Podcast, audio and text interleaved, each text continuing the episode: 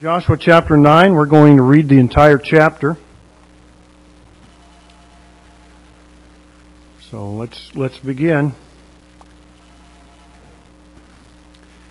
And it came to pass when all the kings which were on this side Jordan, in the hills and in the valleys, and in all the coasts of the great sea over against Lebanon, the Hittite and the Amorite, the Canaanite, the Perizzite, the Hivite, and the Jebusite heard thereof, that they gathered themselves together to fight with Joshua and with Israel with one accord.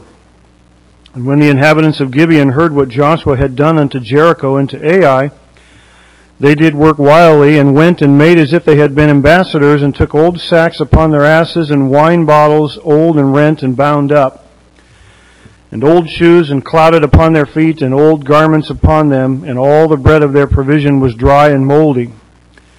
And they went to Joshua unto the camp at Gilgal, and said unto him and to the men of Israel, We be from a far country, now therefore make ye a league with us. And the men of Israel said unto the Hivites, Peradventure ye dwell among us, and how shall we make a league with you? And they said unto Joshua, We are thy servants. And Joshua said unto them, Who are ye, and from whence come ye?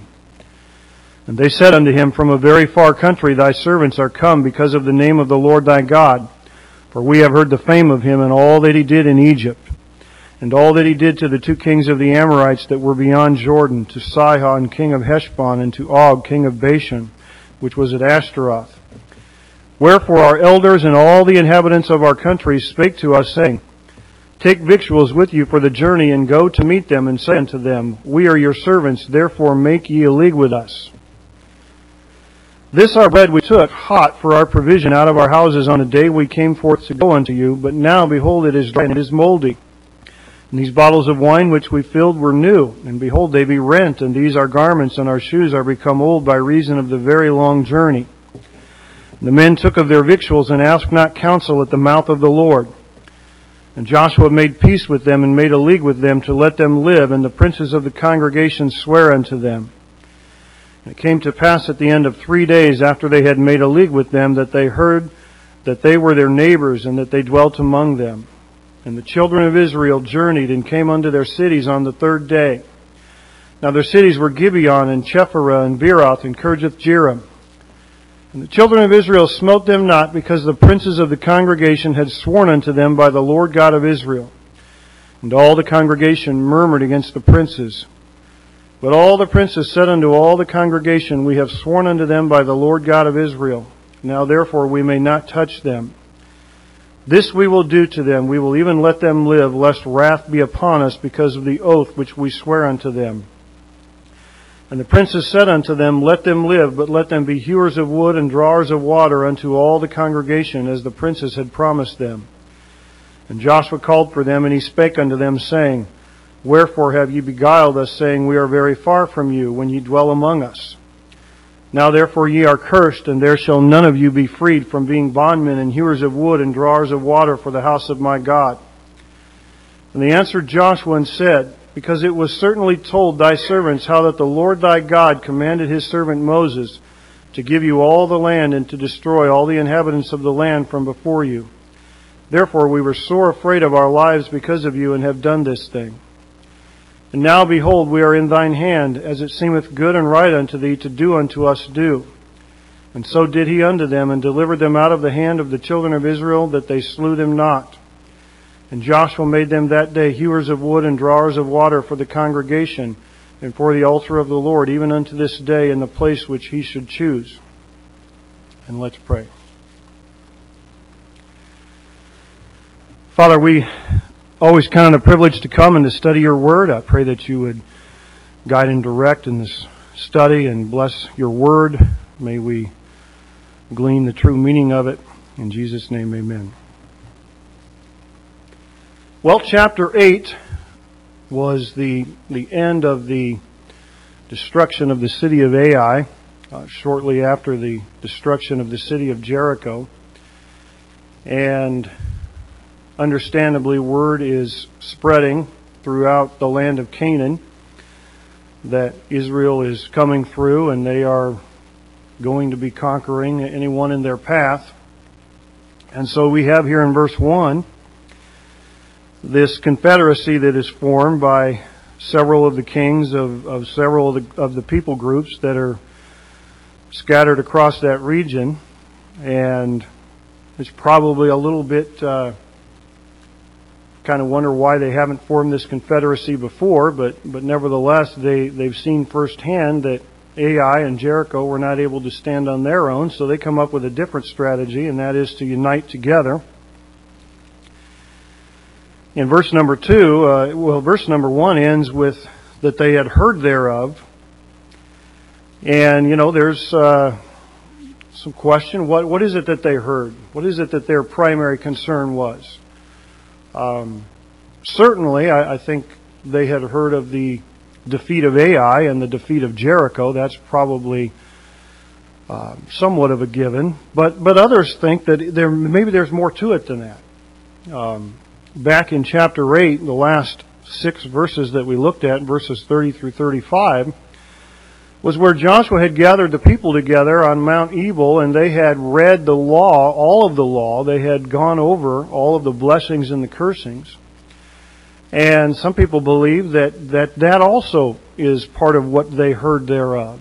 That they had heard the, the proclamation of God's Word and that they understood very clearly that, that uh, what was read uh, sealed their fate. Was, you know, their demise was imminent, that they were going to be destroyed. Uh, but nevertheless, they, they decide that, you know, unity, um, you know, the, the verse 2 ends there with one accord. They, def- they decide that uh, unity is going to give them an advantage. Uh, usually does, although when you're united against God, it doesn't matter how many you have in your group, you're, you're still bound to failure. But uh, they see that uh, Bethel had united with Ai, and yet, you know, it didn't work out for them. They had met their demise in chapter 8. So, you know, there's a, there's a lesson there just in that, that we need to be very careful who we ally with. And I frequently think of the, the statement that our, that President George W. Bush made on the night of September 11, 2001, just about 12 hours after the the planes had flown into the World Trade Center when he said, We will make no distinction between the terrorists who committed these acts and those who harbor them. And so that's a good lesson. You've got to be very careful who your allies are. And, you know, again, in chapter 8, we saw that that's, that's what led to, de- to the destruction of Bethel. They had united with Ai. So, the people of Gibeon, uh, they're, they've got a different strategy. You know, they, they decide they don't want to be part of this coalition. They don't want to be part of this group that is going to unite. They actually seem to demonstrate that they're a little bit smarter. They know that uh, they're they're going to meet their destruction, and so they they come up with a different strategy rather than just you know blunt force. And turn to chapter ten look at verse two. Verse 2 said, speaking of the Gibeonites, it says that they feared greatly because Gibeon was a great city, as one of the royal cities, and because it was greater than Ai, and all the men thereof were mighty. So, it wasn't that they weren't capable of fighting. And that verse makes it clear they were very capable of fighting. Uh, Gideon or Gibeon has a their strategy is that brains are better than brawn. They decide they're going to come up with a a scheme. They know that no matter how skilled the warriors they are, that's not going to be good enough. And they also know, uh, look down at verse number 24.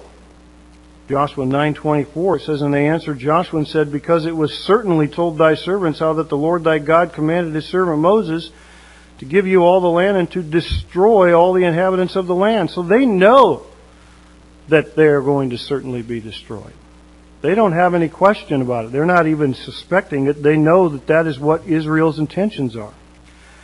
So they come up with this scheme rather than unite with all the other tribes that they're going to, to put on this front. They're going to act as though they are willing to become the, well, they actually are willing to become the servants of Israel, but they, they are putting on a, on a, they're being deceitful. They're acting as though they are from a far country, from a strange land.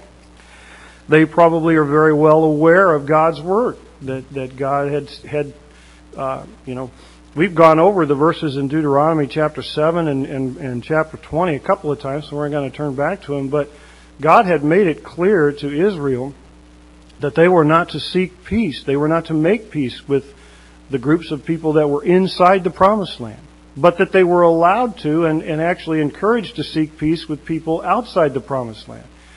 You remember one of the, the things that's mentioned here is the, the, the fights that Israel had with Heshbon and, and Og and those kings in, in Sihon. And uh, what they what, but they had actually sought peace in those cases. It's just that those those people groups weren't receptive to it, and that's why they were destroyed. And so these these Gibeonites, they know that, that this is their, their best chance, maybe their only chance of survival. They come as ambassadors, representatives of the highest rank, representatives of the king. And of course, you know, this is all done to make Israel feel very important. Flattery is often very effective in, in doing that. It, you know, flatter someone in order to get on their good side and, and get them to see your point of view. Verse number five.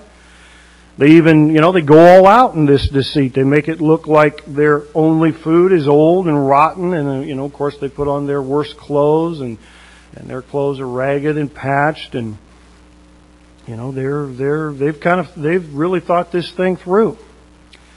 And notice in verse number six, they go straight to the top. They go to Joshua and the leaders. They know who's in charge. How many times have we probably gone to a, uh, purchase an automobile and we, we sit there for a half hour and then the person comes and says, well, let me go get somebody who actually has some authority. And, you know, you just want to say, you just wasted a half hour of my time. Why didn't you but they, they don't do that. They go to Joshua right from the beginning. They know who's, who's calling the shots and who makes the decisions. In verse number seven, the Israelites start to ask questions. They ask, uh, if, if we let you dwell among us, what type of agreement are you looking for? In other words, they know that, uh, you know, they know what the rules are. They know Israel knows that if, if these people aren't really who they say they are, that if they're from a far, you know, that if they're from actually within the borders of the promised land, that they are to be destroyed. So they begin asking questions, and, and it seems that they are suspicious. We see in verse number 8, Joshua, you know, they start asking the questions. Uh, you know, one question that I have throughout this chapter and, you know, throughout really this, the entire study of everything pertaining to the Gibeonites is, who volunteers to be a servant? You know, why are they volunteering to be servants? And it, it doesn't really appear that that question is asked. Um, you know, why why didn't somebody say to them, if you're from a far country, why didn't you just stay in the far country? I mean, why are you here? Why are you volunteering to be our servants? You know, again, the the the the, the commands from God are to destroy those that are within the the you know the the promised land. And so if they were truly from outside the promised land, that should have been one of the questions. Why volunteer to be a servant? And that, that really doesn't seem to make a lot of sense. And Joshua asks the right questions there in verse number 8. He says, Who are you and, and where are you from? But he doesn't suspect that they're lying about the answers, or it seemingly doesn't. There's no indication that he suspects they're lying about the answers. He just kind of takes what they say, what they say at, at face value. And you know, today, there's been a lot of uh, coverage in the news about falsification of resumes. We, we, we, several times in the last few years, we're, we're hearing about coaches who are hired to coach university football teams, and, and they've claimed they've got a degree from such and such, and comes out later that they don't have any type, any such degree, and and then, you know, it really makes the, the universities look bad. You know, it makes the search committee look really bad. People ask, well, how in the world did you not verify something that was so simple? You could have simply called up this university that they claim to have a degree from and checked on that. But nevertheless, that we, you know, that's happened more times than we would think. You know, I mean, particularly in this, you know, age where information is so easily available and accessible, and yet this type of thing still happens. Another thing that I, I noticed, uh, they never mention the name of the country they're from. I don't know if that's simply, a, you know, an oversight that, that they didn't ask the question of, of where they were from. Um, you know, I'm not a police officer. I would I would guess Roman Hutton would probably tell you, you know, police officer training 101 would be separate these people and start asking them a lot of questions and see if their stories are the same. I mean, that seems to seems to work a lot of times. You know, you get people separated, and you start asking enough questions, and all of a sudden, you know, you start poking holes in a story, and and you know the stories don't add up. And we do that with our children. You know, we ask them a lot of questions, and they get frustrated. But you know, we're trying to discern whether or not we're getting the real story or the complete story. So, I mean, I understand that you know hindsight's obviously you know we have the benefit of hindsight, but it does seem that it seems like Israel really could have rooted this thing out, you know, that they, they just really didn't do a good job of, of investigating and, you know, kind of have egg all over their face. But verse number 10, these Gibeonites admit that they know that Israel had destroyed the people outside of Canaan on the east side of the Jordan River. Uh, wisely, they don't mention Jericho or Ai because that was a very recent thing. And if, you know, if their story is that they've come from a far land, well, they would have been they would have been away when those battles had taken place, and so you know that probably would have been a dead giveaway that they were lying if they would have known about Jericho and Ai. But they don't mention that; they're mentioning the things that have happened, you know, 30 or 40 years ago, things that have the news has gotten around, and, and it has become common knowledge throughout much of the world. The the miracles that have been performed, and you know the the things that God did for Israel as they were leaving Egypt. So I mean they they do have you know they've they've kind of thought this thing through. They've got it probably somewhat well rehearsed. So in verse number eleven, it seems like you know I mean something starting to smell fishy. Joshua probably wondered you know uh, again you know why bother? Why why'd you come? Why not just stay in a far country if that's really where you're from? But, you know, they continue the charade. In verse 12, they use the old bread to convince Joshua that their journey had been long. And in verse 13, they, they go all out. They, they, again, with the wine and the clothes and the shoes, they convince their Joshua that their journey had been very long. And of course, in verse number 14, we see that the Israelites, you know, as, as we would say today, you know, they, they bought the story hook, line, and sinker. They, they fell for it. I mean, they, you know, again, they, they thought they had done their homework. It, it, it says there in verse 14, and the men took of their victuals. It's like, you know, they inspected them, and indeed, yeah, they're old, and so, you know, they just, they just kind of believe them. But many of us aren't that perceptive. Some of us aren't as easy at detecting and, and you know, rooting out this type of deception as others. I know when, uh, when we came to this church 10 years ago, I think we were here about a week, and my wife said, You know, that, that S is upside down. I don't know how many of you noticed about a week ago, Roger Brown fixed it. It had been upside down for about 10 years, or who knows how much longer before that. Now, I never noticed it. I couldn't tell the difference. But some people are better at detecting those little subtle differences, those little things. So, Pro- turn to Proverbs 13:7. Proverbs chapter 13 verse 7.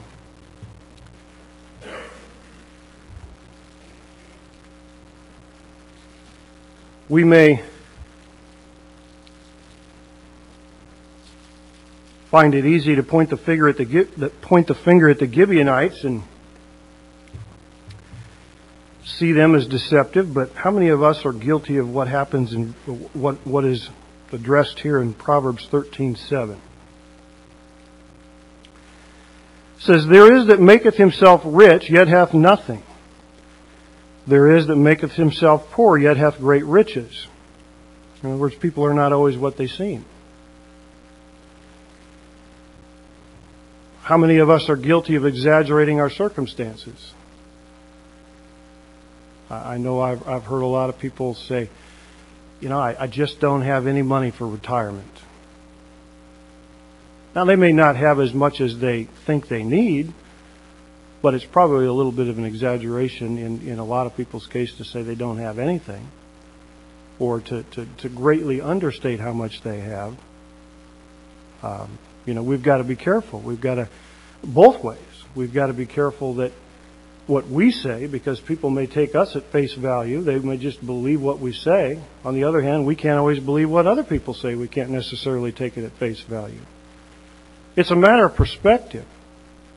You know, some people, one person may not have nearly as much set aside for retirement as the next, but they perceive their circumstances to be so much differently than the other person. You know, it's it's a it's a matter of perspective. And you know, some people run around and they've got the attitude, you know, the sky is falling and I'm in dire straits. Be careful about that. Be careful about portraying yourself in that particular type of a, a situation. You know, on one hand, that's uh, you know that's dishonoring the Lord. If He's provided for you, He may not provide. He may not have provided for you in the in the way that you think would allow you to live in the lap of luxury, but that doesn't mean the Lord hasn't provided for you. And that's great. You're being greatly unthankful to misrepresent your circumstances and to to try to paint yourself, portray yourself as in, in dire straits when when in reality there may be a whole lot of other people that are that are just you know they're not in as good a shape as you are, and yet they're, they're they don't have that attitude. They have a different perspective. They're very thankful for what the Lord has done. And I know it's easy to get discouraged. I, I know in the last few weeks, in in my situation, you know, the the washing machine breaks down, the the laundry room drain is clogged, the stoves broke down, the cars broke down. All these things seem to happen within a matter of a week or two, and I can get very discouraged. But you know, I have to catch myself. Say, no, wait, wait a minute. The Lord is good. What in the world do I have to be complaining about? I mean, I, you just can't. That's that's the that's the devil causing you to think that way, causing you to get down and complain. We've got a lot to be thankful for, but it's again, it's easy to get discouraged. I think of James chapter one, verses one and two. Count it all joy when you fall into various trials and temptations. That's kind of hard to do sometimes, but that that means you know, do we not think that financial trials are included in that? Are we not supposed to count those trials joy also? In James chapter 1 verses 3 and 4, God says He wants to use those trials to make us better. Not bitter, better. He wants us to, to be perfect. And in James chapter 1 verse 5, it says, if you need wisdom, ask God for it and He'll give it to you. You know, we need wisdom to understand why God is causing us to go through some of the trials and, and tribulations that He sends our way. But that doesn't mean that we're to be discouraged, that we're to be, you know, murmurers and complainers. Oftentimes when I, when I have a tendency to get that way, you know, I just think about Job. I just think, Job lost a whole lot more than I have. He had to go through a whole lot more than I have. And yet when he came through it, he was commended of the Lord. And I think, wow, given my piddly little circumstances in comparison to what Job had to go through, I would hope that the, that I would be able to come through it victorious, and that the Lord would be able to commend me and say, you know, he was faithful. He trusted me. He he didn't you know he didn't resort to all of those you know those negative things that Job's three friends accused him of. You know, we've got to be very careful about that. Turn back to Proverbs chapter 3.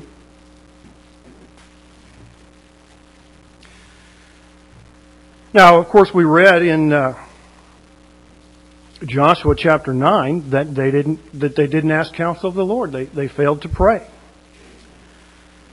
And in Proverbs chapter three, uh, verses five and six, boy, if you haven't memorized these verses, these are these are you know there's there's not many verses that I would think are be more beneficial to memorize than these. Trust in the Lord with all thine heart and lean not unto thine own understanding. In all thy ways acknowledge him and he shall direct thy paths. We're told there in, in Joshua chapter 9 verse 14 that they didn't pray. They didn't ask counsel of the Lord. Why didn't they? Anybody want to venture a guess? And I mean, I'm not saying there's a right or wrong answer. I can think of five. I can think of at least five reasons why they may not have prayed. I think the question is the same for us. Why don't we pray more often? Why don't we pray? Okay, because we think. Okay, yeah, they, they, they just think it's not necessary. Okay, anyone else? Dave?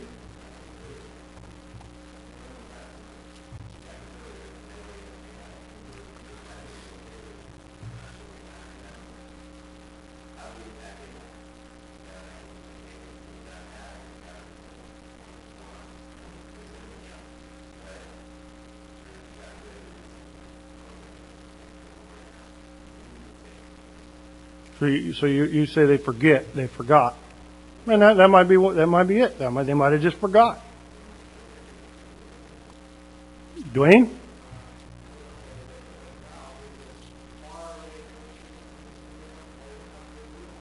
Right, they were flattered. Got caught up in the circumstances. What other reasons do we fail to pray? Janelle?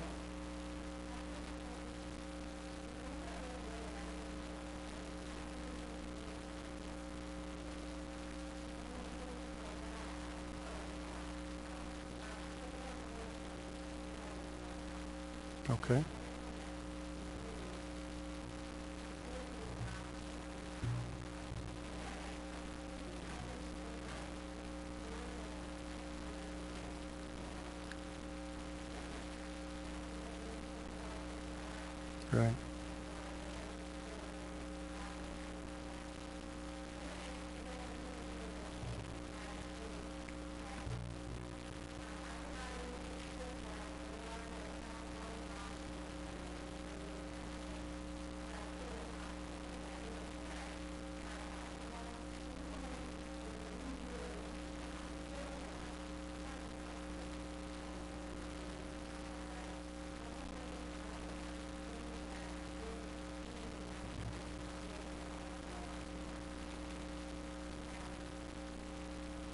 Well, and we, we see Joshua, um, you know, the leader of the entire nation, humanly speaking, and, and, you know, this is a lesson in that regard, you know, no matter how, I would certainly make the argument in the, after just having gone through the first nine chapters of the book that Joshua was one that intimately walked with God. And yet, he failed to ask God's counsel in this matter. So, I mean, that's just a good illustration, a good indication of how no matter how intimately we've walked with God, we, we've got to continue to do that. We can't get away and think, you know, wow, I'm the leader of an entire nation, you know, and I've, I've all of a sudden arrived and I've got all the answers. No, we've got to continue to seek the Lord. Dave.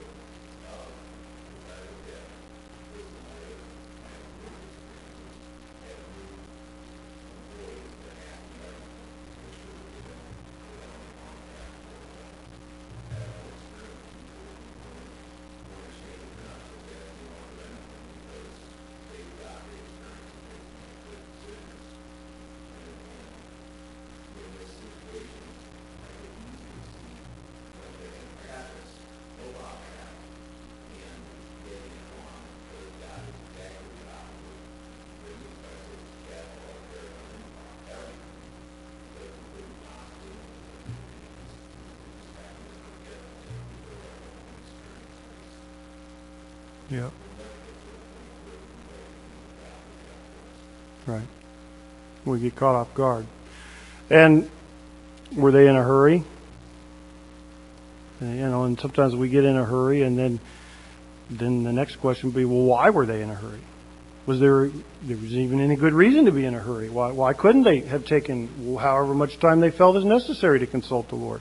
Why couldn't they have taken as much time as was necessary to do a further investigation? They could have sent people to that country that these people had claimed to have been from. Why, why, why, were, why did they feel pressured to make an immediate decision? And sometimes we feel that way.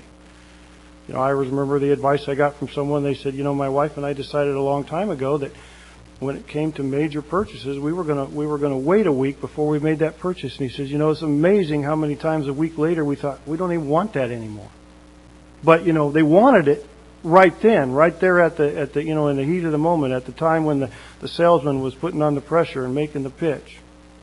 A lot of times we get in a hurry and we don't, there's no justification, there's no reason to be in a hurry. What other reasons do we fail to pray? Gil?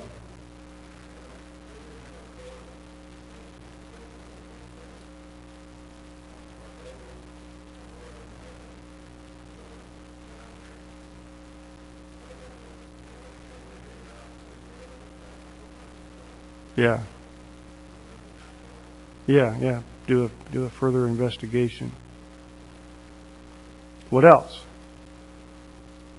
Uh, laziness. Praying's hard work. I mean, it's easy to get up in the morning and say, "Lord, bless me."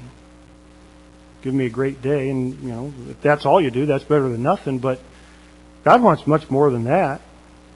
Um, to pray specifically and earnestly is a lot of work to think through things and to, to go to the Lord and say, Lord, I need wisdom in this area, and I've got this option, and I've got that option, and to think through those things and to, uh, you know, I think that's what, one of the reasons that some people, that, that many of us don't pray is it just, it's hard work. I mean, look at the Lord Jesus when he prayed, you know, he had tears of blood or you know, sweat drops of blood and, and, you know, it says that he prayed for a long time. I mean, it wasn't something that you could just throw out a, a few words or, or a phrase or, or a sentence. Uh, it, you know, praying is hard work. What other reasons? Rhonda.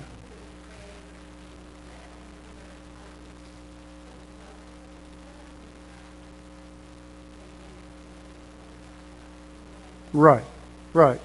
Yeah, they thought they were in control. they had it. They had. They had the answer. Now, I, I would imagine a lot of people don't pray because they don't believe in the power of prayer. They don't believe that God cares or that God is able to answer their prayer. Um, and you know the, the the the remedy for that is to pray and see and put God to the test and see if He'll answer your prayers, and He will, and then that will give you, you know, the incentive to continue to pray later as you see God continue as you see God work. He may not give you the answer that you that you were wanting, but that doesn't mean He isn't going to answer your prayer. So yeah, there's a lot of reasons where, why they may not have prayed. Well, in verse number 15, going on in Joshua chapter 9, they do agree. They're all deceived. Um, and, you know, one of the things I wonder how many were there those that uh, did have reservations about this, but they didn't speak up? How many times do we find ourselves in that situation? You know, where we've got an opportunity to voice a concern, we don't, and then, you know, later on we say to ourselves, why didn't I say something? And you know, if we would have said something, there probably would have been some other people who would have said, you know, that's a good, that's a good point. Or at least talked through that and said, you know, that's a valid concern. I didn't think of that. But many times, you know, we get fearful and we get scared and we think, well, I don't want to say anything because of what other people might think. And so then, you know, and, and come to, you know, come to find out later, a lot of people say, you know, I was thinking the same thing. But nobody wants to say anything. And it's a good lesson not to just remain silent, you know. Now, they foolishly, they don't include an exception clause. You know, they make this agreement and they don't say, you know, if, if, if we find out that your story isn't true, then the whole, the whole the whole deal is off. They could have done that. That's what Moses did. Several weeks ago, we spent whole lesson in Numbers chapter 32 when Moses made the, the promise to the two and a half tribes. They had come to Moses and he said, we want this land on the east side of the Jordan River, and we just really wanted it. And Moses says, okay, you can have it. He said, but you can have it in these conditions. He says, you're going to go, you're going to cross the river, you're going to fight, you're going to do everything that you're expected to do. And if you do all that, only if you do all that, then you can come back and have land. But Moses was very careful to make that promise conditional. They don't do that here. That's what, that's why they're stuck. They just, they just agree that they're going to go ahead and spare their life, but they don't say, you know, they don't say, well, you know, we've got to, we're going to agree to this on the condition that we find out that what you're saying is true. Now, I work for an insurance company. Every policy that we issue has that clause. Every policy says if we find out that, that the information that you put on this application is fraudulent, that it's that you falsified the information, then we rescind the policy. It Certainly affect the, the rates for, for which your premium, your monthly premiums would be. So you know, and that's just, we're very used to doing that in our country. We're used to having exception clauses built in so that the contract's null and void if, if people don't keep up their end of the bargain. They didn't, there's no indication that they did any, any of that here. And that's why they end up getting stuck. Now in verse number 16, they, that's, they find out. Three days later, the facts come out. They realize they've been fooled. And so in verse number 17, they go to the cities. They go to the cities of the Gibeonites. They do now they're they're doing uh, you know a little bit more homework, and but in verse number 18, the Israelites, yeah, that's their conclusion. Yep, we can't harm them. We made this agreement, we made this treaty, we're bound by it. We took an oath to the Lord. We didn't have an exception clause, and so you know there's nothing we can do. We're we're bound by it. Now, in verse number 18, it says the at the end of the verse it says, "And all the congregation murmured against the princes." Now, most of the commentators that I that I read uh, think that the only reason the people murmured was because of how greedy they were. That they that they just wanted the stuff. They wanted to spoil the cities of the Gibeonites, and so they wanted the stuff like the stuff they had taken from the city of Ai. Now, I don't necessarily see it that way. Maybe I'm not as cynical as most of those commentators. I, I think some of these people were probably genuinely concerned that, you know, they were being disobedient to the Lord. Again, maybe I'm a little naive in that regard, but I, I don't know that, you know, that I, I just, I'm not sure that it was the stuff that they were after and that that's the reason that they were complaining. But nevertheless, that's what they're doing. They, they complain to the leadership. Uh, again, you know, um, whether or not there was an open door policy, as you know, as we use those words. I mean, you know, did these people have concerns that they uh, didn't feel they were, you know, able to voice before this? You know, did they kind of see what was going on and thought, you know, wow, our leaders are clueless, they don't know what they're doing, but I, I don't really have, you know, I don't really feel it's my place to go and ask questions and, you know, I mean, that's why a lot of, you know, that's one of the you know, one of one of the things that is taught today, you know, that if you're going to be an effective leader, you have to have an open door policy. You have to let those that are your inferiors know that they can come to you and talk to you if they have legitimate concerns. And again, we don't know whether that was the case. But nevertheless, the people are disgruntled. They feel that their their leadership has has failed in this regard. Now in verse number 19, that's, you know, the leaders make it clear our hands are tied. You know, what a lesson. I mean, they have an obligation to keep a promise made under false pretenses, you know, and yet today, how many of us, you know, are we just as committed to making, keeping our promises that are made under, you know, honest pretenses, you know, where everything's done on the up and up? Uh, you know, it's, it's just a good lesson for us that we have to honor our commitments, especially those that were made, you know, without any deception. I think of, uh, certain architect. Why are you laughing, Ross? you know, we've had we've had an architect over the years that the church has dealt with that things haven't always gone so well with. But, you know, ultimately we, you know, we had a set of plans we didn't use, but we still had to pay the architect. And, you know, looking back on it, um, I, I think what was done was the right thing. The thing that was done was to protect the, the name of the Lord, was to protect the reputation of the of the Lord. It's the Lord's name that we didn't want to dr- have drag, you know, drug through the mud. And so, you know, yeah, are there regrets? You know, does it you know does it always feel so good in those? No, but you know, you you move on. You make the best of the situation as as it is. You know, you can't go back and undo it. And so that's that's what was done years ago. In 2 Samuel 21, we're not going to turn there, but in 2 Samuel 21, Saul violated this agreement over 400 years later. He tried to exterminate the Gibeonites, thinking that he was being zealous for the Lord. In reality, the Lord came down hard on him, and and uh, Israel was under a famine for three years. And David inquired of the Lord why they were under a famine. And the Lord said, Because Saul tried to exterminate the Gibeonites, he broke the oath that was made over 400 years earlier. And so that was when seven of the sons of Saul were given to the Gibeonites, and they were hanged as a result of that. And you know, again, there's a there's a good lesson there. You know, God expected this agreement to be honored 400 years later. Expects us to keep our our agreements, especially when we're going to take an oath in His name. And in verse number 20, that's what the people are concerned about. That's what the leaders are saying. They're saying, you know, we're concerned about the wrath of God. We cannot advocate breaking this oath. We don't want to incur the wrath of God. We've got, to, we've got to keep our word. Now, they do go ahead and decide they're going to put the Gibeonites into hard bondage, but the Gibeonites are happy to do this.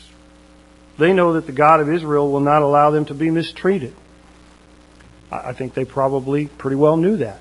You know, there's a lot of laws that were given about the treatment of, of the stranger and the servants, and you know, they know they knew that. I mean, what was their alternative? Certain death. I mean, you know, they actually they look pretty pretty smart in this whole situation.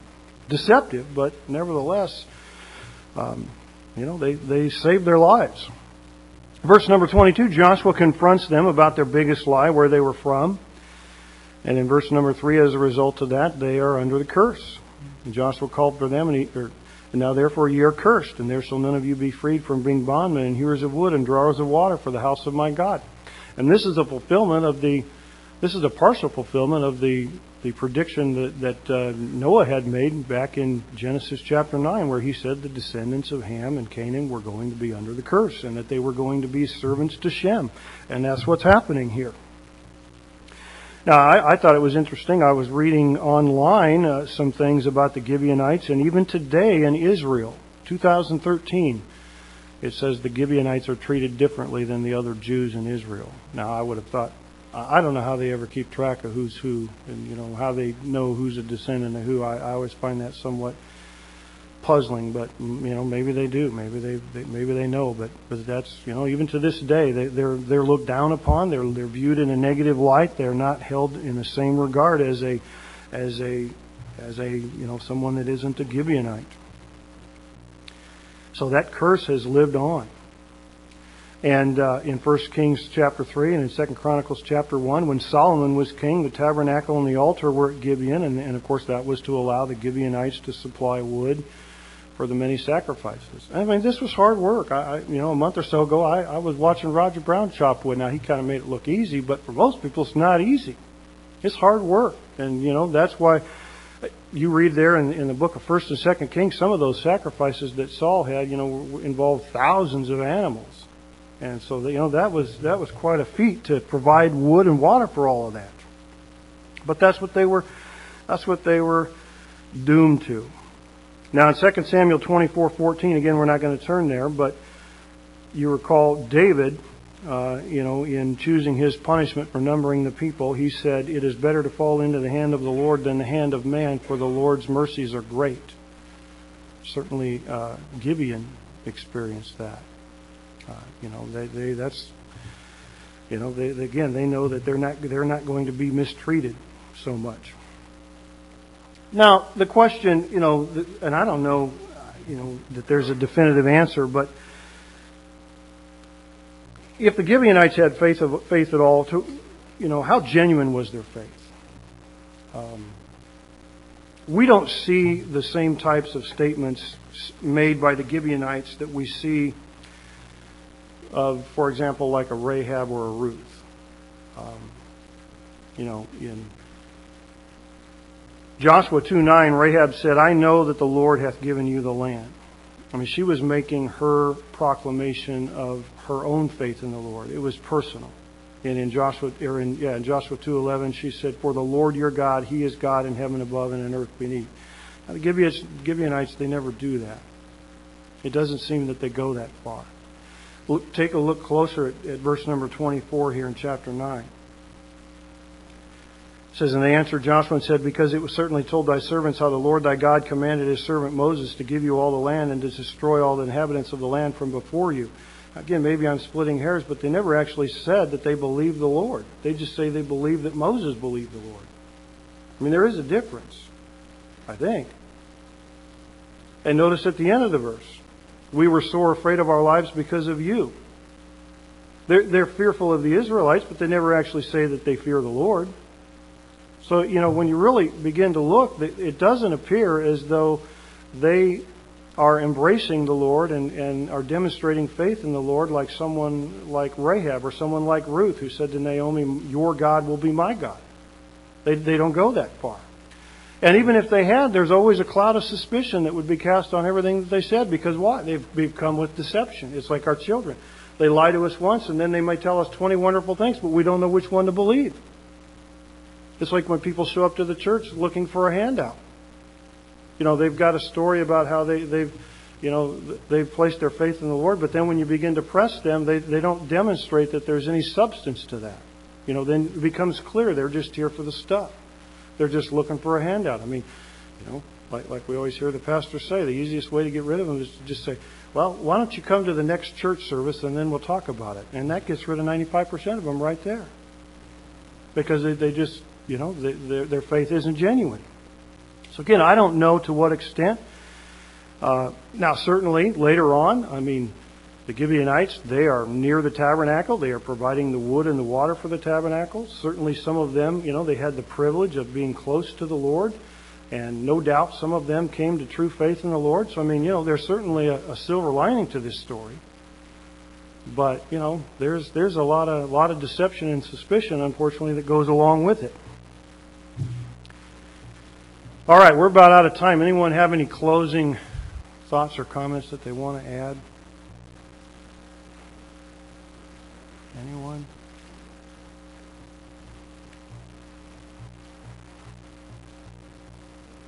All right, well, thank you. You're dismissed.